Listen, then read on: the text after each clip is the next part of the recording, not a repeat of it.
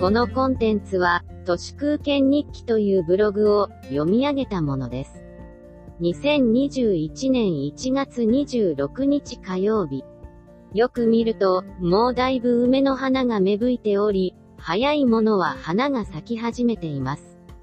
時間は確実に前に進んでいるのですね。一方で進んでいないのは製剤感学マスメディア、停滞ではなく後ろへと流されているような、トンマな世相が続きます。東京五輪がどうなるかについては、権力構造や昇流の上の方にいる国内の関係者が、ポロポロ外国メディアにだけ言い始めていることが、まずは英語オンリーで出始めています。この国の本質的な課題やスクープは、日本語ではなく、英語から滲み出てくるものです。Android だと、簡単に Google 翻訳で大体の内容が読めちゃうので、もはや日本語という言語バリアはありませんね。スマホさえあれば、日本のうんこみたいなマスメディアのニュースなんて、全く必要ないどころか、ミスリードされるだけ有害です。日本の劣化著しいマスメディアに申し上げたいのは、母集団と標本の確からしさに、目を向けて伝えてほしいことで、標本がおかしいと、いくら熱心に数字を伝えても、まるで意味がありません。統計についての基礎的な知識もないまんま、行政の情報をそのまま垂れ流すことにもはや何の価値もないこと、さすがにお気づきとは思いますが、改めて申し上げざるを得ません。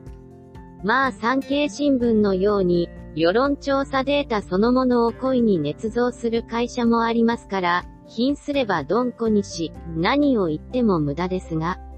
人間にとってのこの世界の見方、認識とは実は、リテラシーの問題ではないのだなぁと、最近は改めて思います。メディアリテラシーが結構あっても、世界観の歪曲から逃れられません。1月6日に米国ワシントン DC の連邦議会に侵入して、撃ち殺されたあるトランプ支持者の女性について、彼女が撃たれるまでの歩みを、ソーシャルメディアなどオープンソースから追跡している記事を読むと、旧アノンなんかもまたリテラシーの問題ではないのだと考えるようになりました。連邦議会で撃ち殺された35歳の彼女は、アメリカ空軍に勤めており、夫からは愛国者、義理の兄弟からは、忠実で非常に情熱的であると言われていたとのこと。トランプの呼びかけた1月6日の集会には、住んでいる西海岸のサンディエゴから、わざわざワシントン DC へと向かいました。彼女はかつてはオバマ支持者でしたが、たかだか2年前頃から旧アノン支持に傾いていったことが、彼女の今となっては更新されることのない SNS からわかるようです。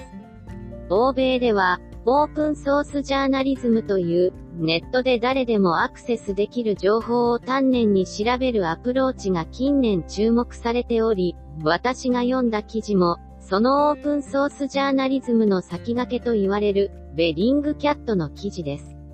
オープンソースジャーナリズムは、彼女のソーシャルメディア履歴だけではなく、1月6日当日の襲撃に参加したトランプ支持者が、YouTube や Twitter に自ら挙げた、射殺の場面も細かく検証していて、残された複数の映像を見ると、ボートによって議会のドアのガラスが割られて、まさにそこから彼女が中に入ろうとしているところを、撃たれてしまいました。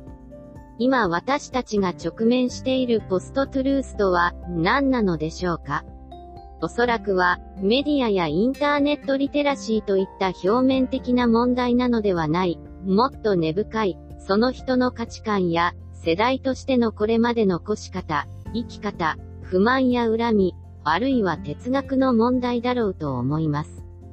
このコロナ禍を押してまで、西海岸からワシントン DC にわざわざ出かけようとする背景には、その人の魂そのものが影響しているはずです。どんなにテクノロジーが進んでも、人間は数十万年前からほとんど何も変わっていない、根っこのところは恐ろしい存在なのです。コロナ禍は、そのことを嫌おうなしに浮き彫りにしているのです。100年前のスペイン風邪を超えるコロナ禍は、果たしてどれくらい世界を根底から変えてしまうのか、もはやオリンピックどころではありません。そんなことはみんなもう、わかっています。以上、本日も最後まで、誠にありがとうございました。人の行く裏に道あり花の山。